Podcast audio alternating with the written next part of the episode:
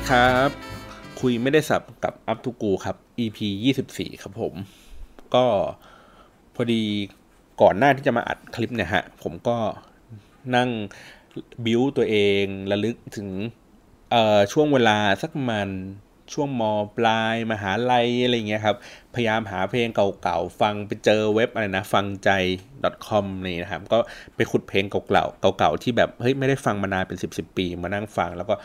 ระลึกย้อนถึงวันที่เรายังแบบแหมเรื่องความรักมันเป็นแบบโอ้โหสิ่งสวยงามอะไรอย่างนี้ เพราะว่ากำลังจะนั่งนั่งเขียนแอนิเมชันให้กับลูกค้าครับเป็นงานแต่งอะไรแบบนี้ก็เลยแบบชอบทำตัวเองบิวบิวอย่างนี้ขึ้นมานะครับจะได้แบบเฮ้ยมีแรงที่ที่จะไปเขียนหรือมีไอเดียต่างๆ ที่จะไปเขียนนะครับมันก็จะเป็นแบบนี้แหละดึกๆ ผมก็จะชอบอยู่ เพื่อแบบหาแรงบันดาลใจอะไรอย่างงี้ก็ว่ากันไปนะครับ ก็เลยนึกถึงในบางช่วงเวลาบางตอนในใน moment นั้น ผมก็ไม่รู้จะเล่ามายังไง เพราะว่า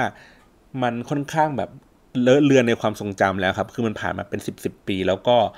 คนที่อยู่ในเหตุการณ์ในวันนั้นเนี่ยครับเขาก็ ผมก็ไม่เจอเขาแล้วนะว่าเขามีบทบาทมีตัวตนอะไรอยู่บนโซเชียลมีเดียมากน้อยแค่ไหน หรือว่าเขาไปทำอะไรกันอยู่เนี่ยครับไม่ค่อยได้อัปเดตแล้ว ผมก็ก็เลยคิดว่า เอ้ยงั้นเราคงแบบไม่ไม่อยากจะเท้าความไกลขนาดนั้น เพราะว่าตัวเองก็อาจจะจำได้ไม่แม่นยำเท่าไหร่นักนะครับ ก็เลยมาพูดถึงใน topic ที่ว่า มิตรภาพบนโลกออนไลน์แล้วกันนะครับ เพราะว่าเราคุยกันมา 20 กว่าตอนแล้วเราพูดแบบแบบสาระเรื่องของโซเชียลมีเดียเรื่องของอินเทอร์เน็ตอะไรอย่างนี้กันนะครับ แต่ว่าในแง่มุมหนึ่งที่ที่มันเป็นเรื่องของความรู้สึกของคนความสัมพันธ์ของคนที่อยู่บนโลกออนไลน์ ผมว่าเรื่องนี้ก็น่าสนใจเหมือนกันนะ ทีนี้มันถ้าจะย้อนกลับไปว่า community แรก ๆ หรือว่ามิตรภาพออนไลน์ครั้งแรก ๆ ที่ผมได้รับเนี่ยมันมาจากไหนนะครับ ก็ต้องย้อนกลับไปไกลมากเลยตั้งแต่สมัยสักมันม3อะไรเงี้ยครับ ยุคที่ผมยังเล่นเน็ตแบบ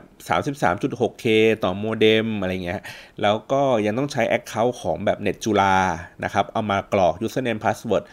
อยู่เลย เพราะาตอนนั้นยังไม่มีผู้ให้บริการที่แบบขายชั่วโมงเน็ตนะ เฮ้ยเด็กสมัยนี้มันมันไม่รู้นะว่าโมเมนต์หนึ่งของของการละสมัยของ อินเทอร์เน็ตประเทศไทยเนี่ยมันเคยมียุคที่แบบต้องซื้อชั่วโมงเป็นเน็ตซื้อชั่วโมงเน็ตอะคือจ่ายเป็นรายชั่วโมงอะเออ มันทุกวันนี้มันเล่นกันไม่อั้นถูกไหมมันเล่นกันแบบ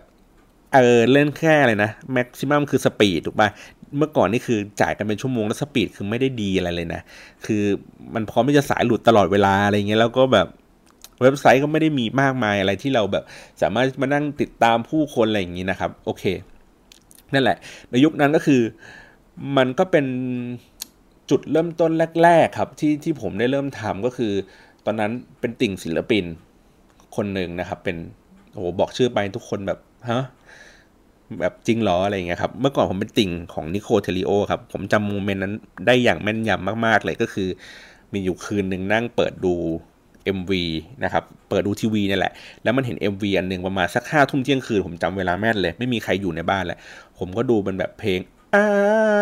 อ่าทำไมวายว่าทำไมอ่าอะไรอย่างเงี้ยมาเนี้ยเฮ้ยชอบมากเลยแบบเฮ้ยประทับใจคนนี้แบบโอ้โหศิลปินคนนี้แบบน่ารักมากไอ้เชี่ยแบบสุดยอดอะแบบเฮ้ยเราไม่เคยแบบตกลุมลุมรักใครแบบทันทีที่ฟังเพลงเขาเลยเว้ยอะไรอย่างเงี้ยครับ มันก็เลยเป็นแรงขับว่าเฮ้ยเชี่ยเราต้องทำอะไรสักอย่างเว้ยเราเป็นติ่งแล้วอะไรเงี้ยครับ เราต้องแสดงแสดงออกถึงความชอบความคลั่งไคล้ของเรา ซึ่งผมแม่งก็เป็นแบบเด็กเด็กแบบ เนิร์ดชอบเตะบอลสมัยก่อนอะไรเงี้ยแล้วก็แบบแล้วกูจะทำอะไรได้บ้างวะก็เลยคิดในใจว่าโอเค งั้นกูน่าจะทำเว็บเว้ยที่จะแบบเก็บรวบรวมข้อมูลของศิลปินคนนี้ว่าเฮ้ยเขามันมีประวัติอะไรยังไง เขาลง magazine อะไรยังไงนะครับลงแมกกาซีนมีบทสัมภาษณ์ไหมมีเกร็ดอะไรต่างๆ ก็เล่า มันเลยกลายเป็นว่าในวันนั้นในช่วงเวลานั้นอะผมเริ่มเขียนเว็บไซต์เป็นนะครับ โดยใช้ Notepad Notepad ก็คือเขียนแบบเป็นทีละบรรทัดอะเขียน HTML ทีละบรรทัดเลยครับ ซื้อหนังสือมาหนึ่งเล่ม แล้วก็มาฝึกเขียนเขียนกันสมัยนี้มันง่ายมากเลยถูกปะมันมีเป็นแบบ WordPress อย่างเงี้ยครับคุณจับโปรแกรมโยนเข้าไปปุ๊บเอา template โยนเข้าไปปั๊บมันกลายเป็นเว็บไซต์เลยทันทีอะหรือเผลออาจจะไม่ต้องใช้ก็ได้เป็นพวก wix.com นะครับก็จับมันลากลากก็จบแล้วกลายเป็นเว็บไซต์แล้ว แต่สมัยก่อนคือผมนั่งเขียนทีละโค้ดทีละบรรทัด แล้วก็ถ้าเกิดเราเข้าไปในเว็บไซต์ไหนที่เรารู้สึก เฮ้ย เว็บนี้แม่งสวยว่ะชอบว่ะ เราก็ต้องไป copy code อะครับ โค้ด source code ที่เขาเขียนเอาไว้อะเซฟเก็บไว้ในเครื่องแล้วต้องมานั่งแกะทีละบรรทัดว่าเฮ้ยคำสั่งนี้ เราอยากจะให้ภาพมันโชว์แบบนี้มันทำยังไงวะ อะไรเงี้ยครับ คือแบบ ในยุคนั้นก็คือ ผมมาเรียนสายศิลป์นะ ผมมันเป็นสายศิลป์เพียงคนเดียวมั้งในโรงเรียนที่แบบเขียนเว็บไซต์เป็นอะแล้วในยุคผมอะคนเล่นเขียนเว็บไซต์เป็นอะมันมีอยู่ไม่กี่คนครับประมาณสักสองสามคนอะที่เหลือก็จะเป็นสายโปรแกรมเมอร์หรืออะไรอย่างงี้กันไป แต่ว่า เออผมไม่เป็นคนแบบไม่กี่คนที่อยู่ในโรงเรียนอะที่แบบเขียนเว็บไซต์เป็นแต่ว่าในเฉพาะในรุ่นผมนะ เออ มันก็เลยเหมือนแบบกลายเป็นภาพจำด้วยจนถึงวันนี้ว่าเฮ้ยคนในรุ่นผมอะเพื่อนผมที่โรงเรียนอะไรเงี้ยแบบเฮ้ยไอ้นี่แม่งเขียนเว็บเป็นดีว่าเวลามีเรื่องอะไรก็มึงก็โทรหาผมเฮ้ยมึงช่วยเขียนเว็บให้กูหน่อยสิบอกไอ้เชี่ยแม่งแบบกูเขียนไปเมื่อสิบห้าปีที่แล้วทุกวันนี้กูแม่งไม่รู้เทคโนโลยีแล้วมันคืออะไรอะไรแบบนั้นนะครับ มันก็เป็นภาพจำกันไป พอเราทำเว็บไซต์เสร็จปุ๊บถูกไหมมันก็เป็นศิลปินเราก็ต้องแบบ เฮ้ยตามติดตามเพื่อหาข้อมูลนะครับ อ่านนิตยสารหรือว่ามันก็เป็นเหตุผลหนึ่งที่ผมเริ่มถ่ายรูป เริ่มจับกล้องถ่ายรูปก็คือ ผมต้องไปถ่ายรูปศิลปินถูกไหมบนเวทีผมต้องถ่ายรูปแบบซึ่งสมัยก่อนมันกล้องดิจิตอลมันไม่มีอะครับ คือมันมีที่ดีที่สุดก็คือโคตรแพงอะแล้วมันถ่ายใส่ floppy disk อะใส่ในแบบแผ่นดิสอะมันไม่มีเป็นแผ่นไม่มีเป็น memory chip เหี้ยอะไรใด ๆ เลยนะ คือกล้องมันแพงมากแล้วคุณภาพก็ไม่ดีครับ ผมก็ต้องถ่ายเรียนถ่ายฟิล์มอะถ่ายฟิล์มเสร็จปุ๊บเอาฟิล์มไปล้างล้างเสร็จปุ๊บเอารูปที่ได้อะมาสแกนอีกทีนึงกว่าจะได้แต่ละรูปนี่คือโคตรยากอะแล้วผมจำได้อีกว่า ถ้าเกิดอยากจะหารูปอะไรที่แบบว่า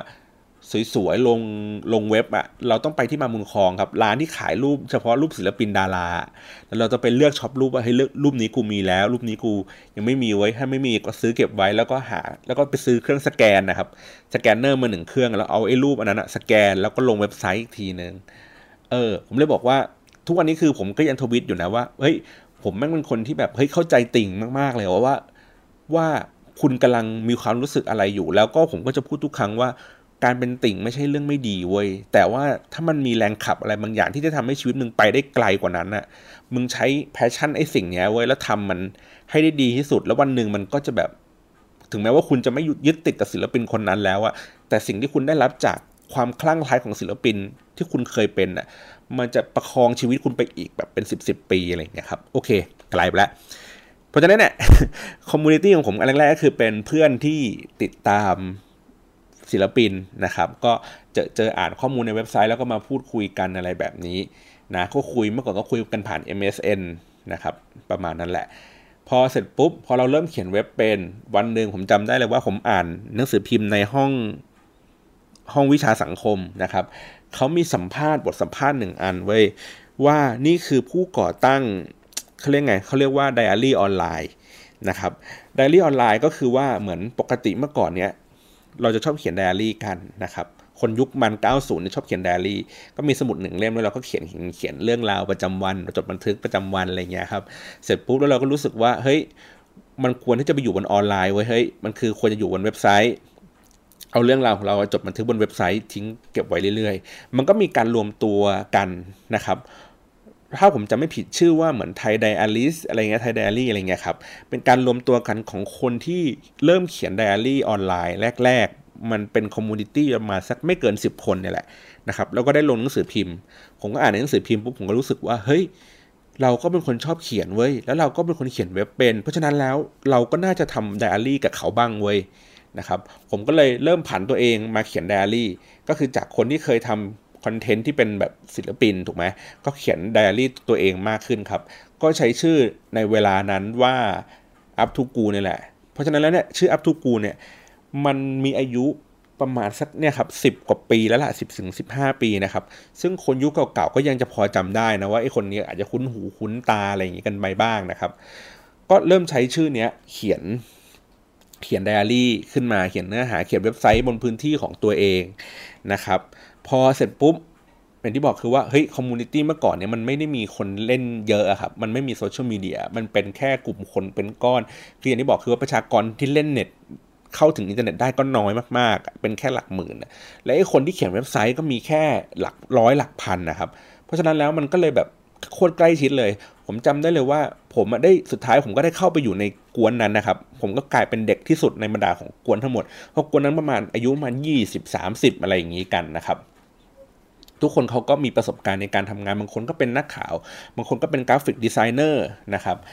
อ่าผมนี่เป็นแบบเด็กนักศึกษาอยู่คนเดียว เด็กแบบมหาเด็ก ม.ปลายมีอยู่คนเดียวอยู่ในก๊วนนั้นทั้งหมดนะครับเออแล้วเขาก็รวมตัวกันจัด meeting อะไรอย่างเงี้ยกันก็เป็นกลุ่มไดอารี่นะฮะที่เขียนพอมันเขียนสักพักปุ๊บมันก็เริ่มเฟื่องฟูขึ้นนะครับไดอารี่ออนไลน์ก็เริ่มเฟื่องฟู มันก็เลยแบ่งเป็นค่ายนะฮะ ก็มีเป็นค่ายแบบ StoryThai มีอะไรวะไดอารี่ครับ Diaryis อะไรเงี้ยมากมายเต็มไปหมดเลยในยุคนั้นนะครับก็เป็นยุคเฟื่องฟูของไดอารี่ออนไลน์นะครับก็นึกภาพว่ามันก็คือเหมือนโซเชียลมีเดียในยุคนั้นนั่นแหละนะก็คือทุกคนก็คือเขียนเรื่องแล้วก็เอามาแชร์กันมาแชร์มาอ่านกันนะครับ ผมจำได้ว่าในยุคนั้นนะก็คือเวลาติดต่อสื่อสารก็ยังคุยกันผ่าน MSN นะก็คือแชทคุยกันนะครับ มันก็จะมีกวนอย่างที่บอกว่า ผมก็จะรู้จักจากจากเพื่อนคนหนึ่งที่แบบว่าเฮ้ยเรารู้สึกว่าชอบวิธีการเขียนของเขาเราชอบสไตล์การเล่าเรื่องของเขา เวลาเหมือนเขามาเม้นเราเยอะอะไรเงี้ยเราก็ดูแล้วเฮ้ยก็น่าสนใจดีแล้วก็อยากจะคุยกับเขาอะไรแบบนี้นะครับ มันก็จะเป็นกลุ่มเป็นก้อนเป็นกวนกันไป ผมก็จะได้เพื่อนที่มาจากแก๊งที่เป็นไดอารี่ทั้งหลายทั้งปวงเนี่ยอยู่ประมาณหนึ่งนะครับ ผมมีเพื่อนคนหนึ่งตอนนี้ เขาน่าจะอายุราวๆสักเอ่อสี่สิบต้นๆหรืออะไรประมาณนี้นะครับเขาห่างกับผมประมาณเกือบสิบปีนั่นแหละเอ่อเป็นเพื่อนที่มีอายุเก่าแก่ราวๆสิบถึงสิบห้าปีครับ น่าจะเป็นเพื่อนที่เก่าที่สุดถ้าไม่ใช่เป็นเพื่อนสมัยมัธยมนะ เป็นเพื่อนเออเป็นเพื่อนออนไลน์ยุคแรก ๆ ของผมที่ผมจำได้ เพราะว่าไอ้ยุคที่เป็นผมตามศิลปินอย่างเงี้ยผมไม่ได้ติดต่อเขามานานมากแล้วครับ ตั้งแต่พอเราเลิกทำ เพจที่ติดตามศิลปินอะไรเงี้ยเราก็ไม่ได้ติดต่อเขาอีกเลย แต่ว่าพอเรามาทำไดอารี่อย่างเงี้ยเราได้ติดต่อและได้พูดคุยกับกับคนที่ยังเขียนอยู่ยังอ่านอยู่เพราะว่าอย่างที่บอกคือพอมันกลายเป็นความชอบที่เป็นระดับแมสขึ้นน่ะจากที่แรกเราชอบศิลปินถูกไหมเรามาชอบในเรื่องของการเขียนการอ่านหนังสือเงี้ยครับมันก็จะเป็นกลุ่มกว้างๆเราก็ได้แลกเปลี่ยนทัศนคติการได้แลกเปลี่ยนรสนิยมอะไรเงี้ยความชอบเปลี่ยนมุมมองอะไรอย่างงี้กันไปนะครับ ก็ได้พูดคุยกันเนี่ยอย่างที่บอกคือมีอายุประมาณเป็น 10บสปีแล้วฮะในการที่แบบว่าหาเพื่อนจากโลกออนไลน์เนาะหรือว่าบางคนอย่างเช่นเอ่อผมยกตัวอย่างอย่างเช่นเบลในทวิตเตอร์นะครับ ผมวันที่ผมเจอเขาตัวเป็นๆเมื่อสักราวๆสองสามปีก่อนเนี่ยครับเขาบอกกับผมว่าเขาอะตอนที่ผมอะโทรไปนัดเขาที่แรกผมไม่รู้จักเขาถูกไหมครับผมมันผมเจออ่านทวิตเขาแล้วผมรู้สึกว่าชอบเฮ้ยเขาน่าจะมาทำงานให้ผมได้ ผมก็เหมือนขอเบอร์แล้วผมก็ทำการโทรไปหาเขาโทรไปนัด มาเจอกันมาคุยงานกันอะไรเงี้ยเขาบอกว่าเบอร์ผมอะ่ะมันขึ้นคือชื่อผมอะ่ะขึ้นอยู่ในมือถือของเขาซึ่งไอชื่อเนี้ยที่ขึ้นอยู่อะมันคืออยู่ในซิม ซึ่งแบบมีอายุเป็นแบบเป็นสิบปีแล้วอะแล้วมันยังขึ้นอยู่แสดงว่าผมกับเขาเคยคุยกันมาก่อน เคยรู้จักกันมาก่อนนะนี่แต่ผมจำไม่ได้ เพราะว่ามันผ่านกันไปสิบปีอะไรเงี้ยเออ ผมก็เลยรู้สึกว่าเฮ้ย มันบางครั้งคือพอมันมีมิตรภาพอะไรบางอย่างเกิดขึ้นนะครับ มันมันอาจจะไม่ได้ส่งผลในวันนี้ก็ได้มันอาจจะส่งผลอีกห้าปีสิบปีข้างหน้าก็ได้ถ้าเกิดเรามี character อะไรบางสิ่งบางอย่างที่คนมันจดจำได้ แต่มันไม่ใช่เป็นแบบ popular อย่างเดียวนะเราอาจจะต้องแบบเฮ้ยมีความจริงใจมีความอะไรบางสิ่งบางอย่าง มีเสน่ห์มีอะไรเงี้ยที่ทำให้คนเขารู้สึกว่าเฮ้ยน่าจดจำว่ะน่าพูดถึงว่ะเออก็ว่ากันไปนะครับ ก็ในยุคเดลี่ก็อย่างที่บอกว่ามันมี คนรู้จักเยอะนะครับหมายถึงว่าผมก็ได้รู้จักคนเยอะได้ได้ไปงานมีติ้งเวลาเขาแบบรวมตัวกันเมื่อก่อนเขาจะเป็นแบบจัดทุกรายเดือนรายสองเดือนรายสามเดือนรายสะดวก มีแม้กระทั่งแบบว่าไปเที่ยวต่างจังหวัดด้วยกัน เออ นอนกันสองสาคืนอะไรแบบนี้ครับ ซึ่งอืมมันก็ถ้าเป็นสมัยนี้ก็เป็นเหมือนออกทริปอะเนาะก็เป็นในก๊วนก็เออไปเที่ยวกันอะไรอย่างนี้ครับ ทีนี้ มันถึงจุดที่อพอไดอารี่มันโตโตขึ้นนะครับ มันในแต่ละค่ายมันก็โตโตขึ้นไปเรื่อยๆถูกปะมันก็จะมีเน็ตไอดอลสมัยนี้เรียกเน็ตไอดอลเนาะเมื่อก่อนผมไม่รู้ว่าเรียกว่าอะไรวะมันก็คงเป็นคนที่มีชื่อเสียงอะ่ะเขียนไดอารี่จนมีกระทั่งมีชื่อเสียง มีคนติดตามเยอะๆอย่างเงี้ยครับมันก็คงอะผมตีเป็นเน็ตไอดอลแล้วกันเป็นเน็ตไอดอลในยุคนั้นน่ะนะครับก็จะมีอยู่ประมาณสามสี่คนอะไรอย่างงี้ไป ผมแม่งก็บังเอิญเสือกไปรู้จักกับเขา ก็ได้พูดคุยกันนะครับ ผมพูดชื่อเลยแล้วกัน คนนี้นะครับ ชื่อเบอร์แทรมถ้าเกิดคนในยุคผมเนี่ยคนประมาณเล่นอินเทอร์เน็ตมา 10 ปีขึ้นน่ะคุณอาจจะคุ้นหูคนนี้ครับ คนนี้นี่มันเป็นคนที่แบบโคตรดังมากๆในยุคนั้นเลย ผมจะเทียบกับใครดีวะผมจะเทียบถ้าเทียบนะ ผมเทียบกับนัทโบสในทวิตเตอร์ก็ได้ คือแม่งเป็นคนที่แบบเฟี้ยวฟ้าวมีเสน่ห์คือเหมือนว่า มี character อะไรบางอย่างมาก แต่ข้อเสียของเขาคือเขาเป็นคนที่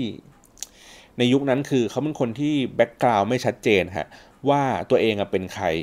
เป็นใครมาจากไหนอย่างเงี้ยครับมันเขาเปลี่ยนเปลี่ยน background ตัวเองอะบ่อย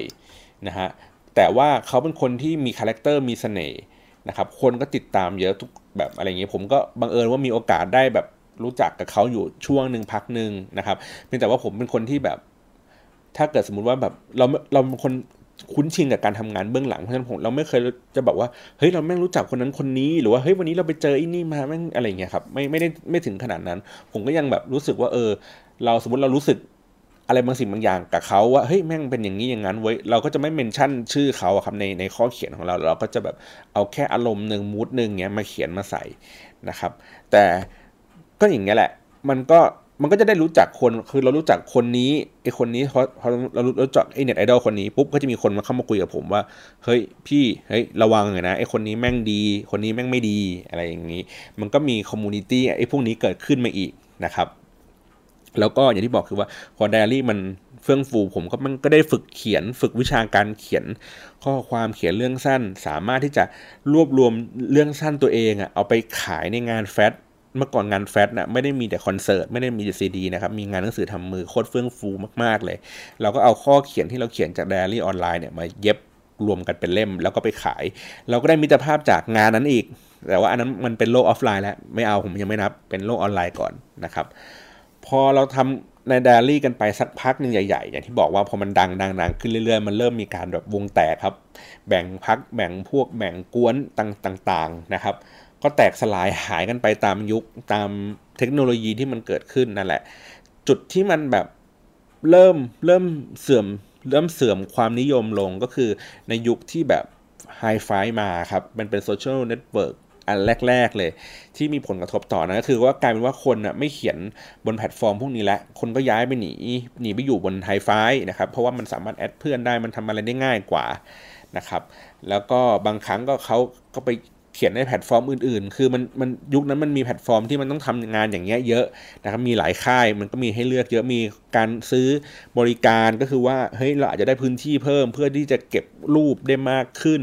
ใส่เพลงได้มากขึ้น หรือว่าบางทีก็คือสามารถที่จะตกแต่งธีมได้เองอะไรแบบนี้นะครับ มี service ต่างๆ แล้วมันก็แตกสลายโดยสมบูรณ์ก็คือในยุคที่ social network เข้ามาก็คืออย่างพวก Facebook เข้ามาอย่างเงี้ยครับ นั่นคือ d ดรี่ก็คือถึงยุคสุดท้ายของมันแล้วนะครับ ผมก็ได้มิตรภาพจากตรงนั้นมาในระดับหนึ่งไม่ได้เยอะมากอะไรนักนะครับ เพราะว่าอย่างที่บอกคือว่าสังคมของคนในยุคนั้นอะ่ะมันก็จะเป็นก๊วนแคบๆคือชอบใครชอบอะไรก็จะอยู่กันอย่างนั้นนะครับ แต่ว่าอย่างที่บอกคือว่าเราไม่ได้เป็นคนที่แบบเฮ้ยเฮฮากับเพื่อนฝูงอะไรเยอะแยะเราแค่รู้สึกว่าเออเราชอบคนนี้ว่ะเราถูกชะตาคนนี้ เราคุยกับเขาแล้วถูกคอแล้วก็ขออยู่ในก๊วนเล็กๆกันนะครับ ในยุคหนึ่งที่ผมเคยทำไดอารี่ ผมก็เลยมีแม้กระทั่งแบบชวนคนนะ่ะชวนคนมารวมกัน เฮ้ย เรามาเขียนไดอารี่ในพื้นที่เดียวกันแล้วกัน เดี๋ยว เนื่องจากว่าเราเขียนเว็บเป็นใช่ไหมเราก็มีเซิร์ฟเวอร์ของเราเองอะไรอย่างเงี้ยครับ เราก็เขียนตีมเขียนอะไรอย่างงี้ได้ โอเค งั้นเดี๋ยวคุณมาเขียนในแพลตฟอร์มเราแล้วกันรวมให้เป็นเป็น portal อะไรอย่างเงี้ยบางสิ่งบางอย่าง ก็รวมกันได้อยู่แป๊บเดียว แล้วเขาก็อิสระ คือเขาก็อยากคงอยากจะหา traffic อะไรที่มันเยอะของเรา มันจะเป็นแบบค่อนข้างส่วนตัวมากกว่า อะไรทำนองนั้นนะครับ แล้วก็ห่างหายกันไปนะครับ ผมก็เลยรู้สึกว่าอ๋อในยุคนั้นก็เลยไม่ค่อยได้เข้ามาอยู่ในโลกออนไลน์แล้ว ก็ไปทำกิจกรรมเรียนมหาลัยสนุกสนานเฮฮากันไป อินเทอร์เน็ตก็ไม่ค่อยได้เข้ามามีบทบาทมาก เนื้อหาเรื่องสั้นอะไรเงี้ยก็ไม่ได้ค่อยได้สนใจก็ห่างหายกันไปสักประมาณ3 2 3 ปีนะครับ กลับมาอีกทีนึงก็คือยุคที่ทำยุคที่เริ่มเล่น Facebook เริ่มเล่น Twitter ครับ ยุคนั้นก็คือเป็นยุคที่เฮ้ยเหมือนเราก็มันเป็นแพลตฟอร์มใหม่ที่น่าสนใจเนาะทวิตเตอร์ตอนนั้นยังคนไทยยังเล่นกันไม่เยอะมากเนี่ยครับแล้วก็โอเคเริ่มเข้ามาเล่น แล้วก็เริ่มที่จะแบบทวิตเริ่มพูดคุย เริ่มพยายามหาจุดเด่นจุด character ของตัวเองนะครับ ใส่เข้าไปมากขึ้นก็เราก็ตามบางคนนั้นคนนี้บ้างเราเห็นคนนี้น่าสนใจเราก็พูดคุยแล้วก็ mention ไป มันก็เกิดกลายเป็นมิตรภาพก็คือว่าได้รู้จัก ผู้คนในโลกของ Twitter มากขึ้นครับ คือมันก็จะไม่เหมือนกับ Facebook นะ Facebook ก็คือเราต้องรู้จักกันก่อนถูกไหมฮะ เราต้องอินไว้เพื่อนกัน เพราะฉะนั้นเนี่ยใน Facebook อะมันก็คือคนที่เราอะรู้จักคุ้นเคยกันในระดับหนึ่งแล้ว อาจจะเป็นเพื่อนมัธยมเพื่อนมหาลัยถูกไหมครับเพื่อนร่วมงาน หรือคนที่เคยไปค่ายด้วยกันหรืออะไรแบบนี้ก็จะแอด Facebook กัน เพราะฉะนั้นแล้วมันต้องมีพื้นฐานของการรู้จักหรือเจอเจอกันก่อน ถึงจะอยู่บน Facebook ได้ แต่ใน Twitter นี่ยครับ ไม่มีเลยครับ Twitter มันให้อารมณ์เหมือนตอนที่ผมอยู่กับในยุคไดอารี่ก็คือ เราชอบข้อเขียนของคนไหน แล้วเราก็เลยตาม Follow พอเราตาม Follow เสร็จเราก็เริ่มพูดคุยกับเขาถูกไหมฮะเราก็เริ่มที่จะแบบเฮ้ยเห็นแล้วก็แซวคุย อะไรอย่างนี้หยอกล้อกันสนุกสนานนะครับจนกระทั่งถึงจุดจุดหนึ่งเราก็ถึงค่อยแบบเฮ้ยมาเจอกันมาเจอตัวกันไว้เฮ้ยเออคนนี้แม่งหน้าตาเป็นยังไงอะไรแบบนั้นนะครับ ใน Twitter ในยุคแรกๆ ถ้าผมยังจำไม่ผิดนะ มันก็จะมีเป็นแบบเหมือนเป็นมีติ้งอะครับ เหมือนเขาก็จะมาเจอกันก็จะมีกวนที่แบบเออเฮ้ยมาเจอกันหน่อยมาเจอกันอะไรเงี้ย ผมก็เป็นคนที่แบบเฮ้ยไม่ค่อยชอบในการที่เจอเจอกับผู้คนอยู่แล้ว เพราะว่าในยุคสมัยที่เราอยู่ในกับวงการที่เป็นแดลี่เงี้ยเราก็เคยไปงานพวกนี้แล้วเรารู้สึกแบบ มันน่าเบื่อคือคนมันเยอะครับ แล้วเราก็รู้สึกว่า มัน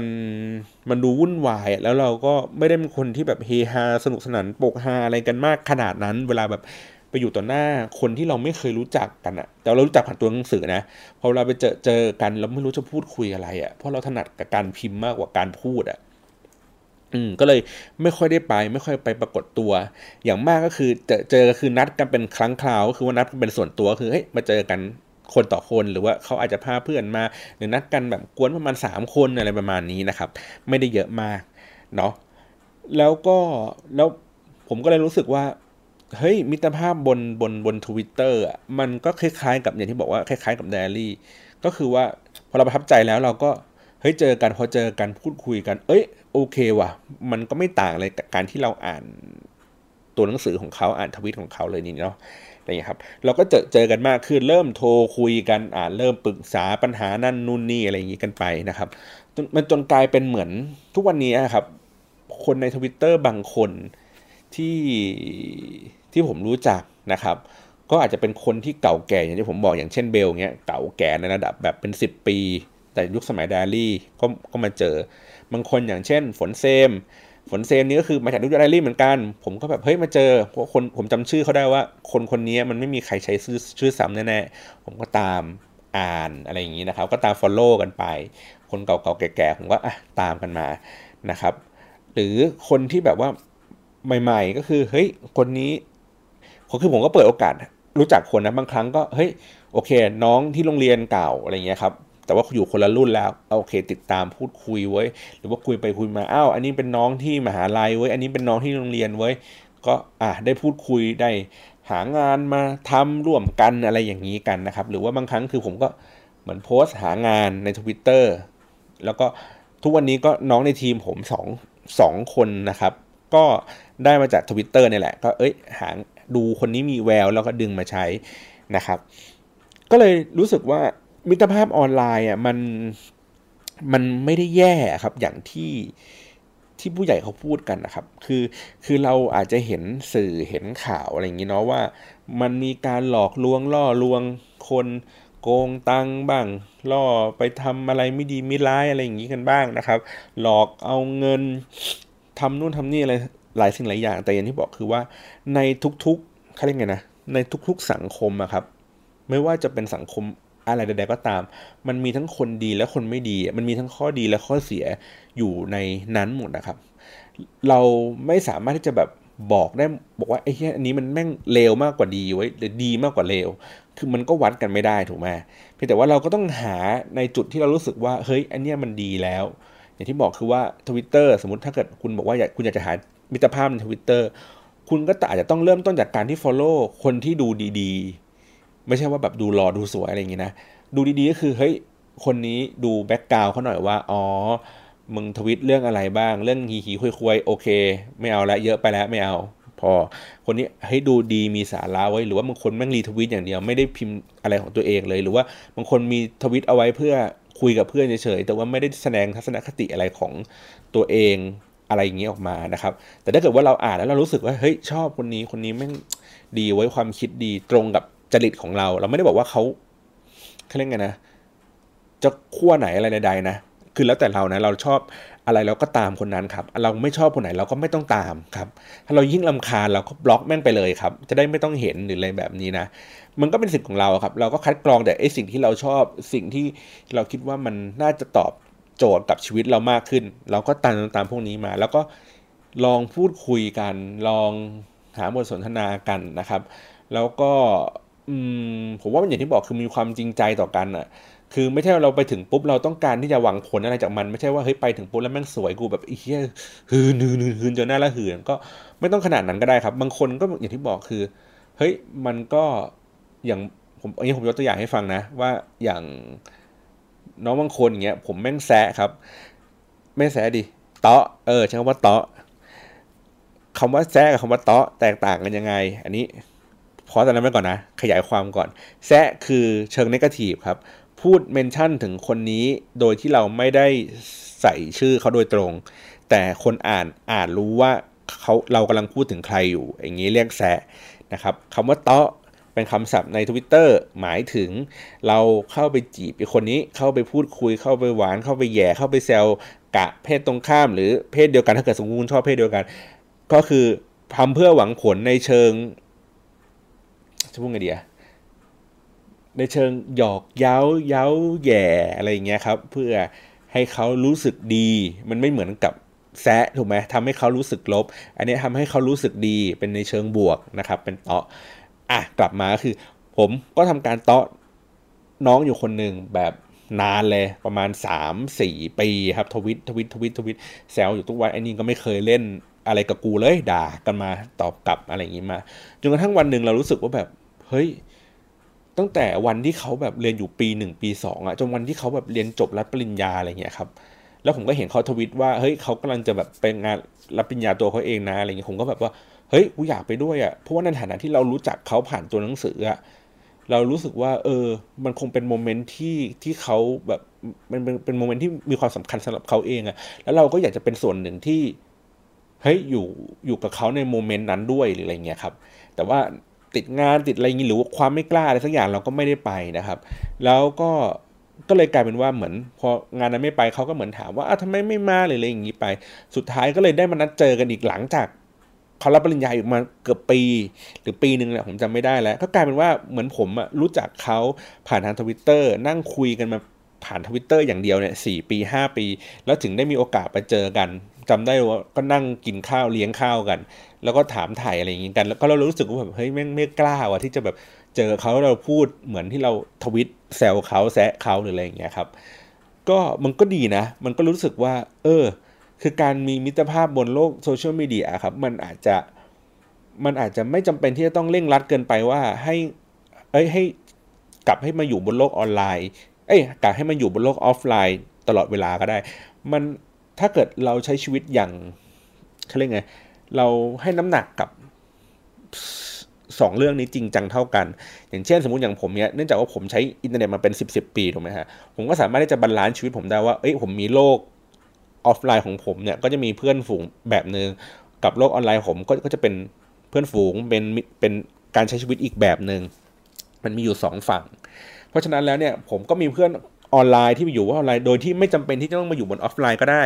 ถูกไหมฮะหรือเพื่อนที่อยู่บนออฟไลน์ก็ไม่จำเป็นที่ต้อง shift ตัวเองไปอยู่บนออนไลน์ก็ได้ หรือมันสามารถที่จะผสมปนเปกันอะไรอย่างนี้ก็ได้นะครับ มันก็เลยกลายเป็นว่าพอเวลาเรารู้สึกดีกับมิตรภาพบนโลกออนไลน์ที่มันเกิดขึ้นแล้วเนี่ยมันก็ทำให้เราสามารถใช้ชีวิตหรือมีตัวตน หรือว่านำเสนอมุมมองทัศนคติของตัวเองมากขึ้น นะครับเพราะว่าอย่างที่บอกคือ พอเราเริ่มรู้จักผู้คนแล้วเรารู้สึกเราก็จะมีความกล้าเหมือน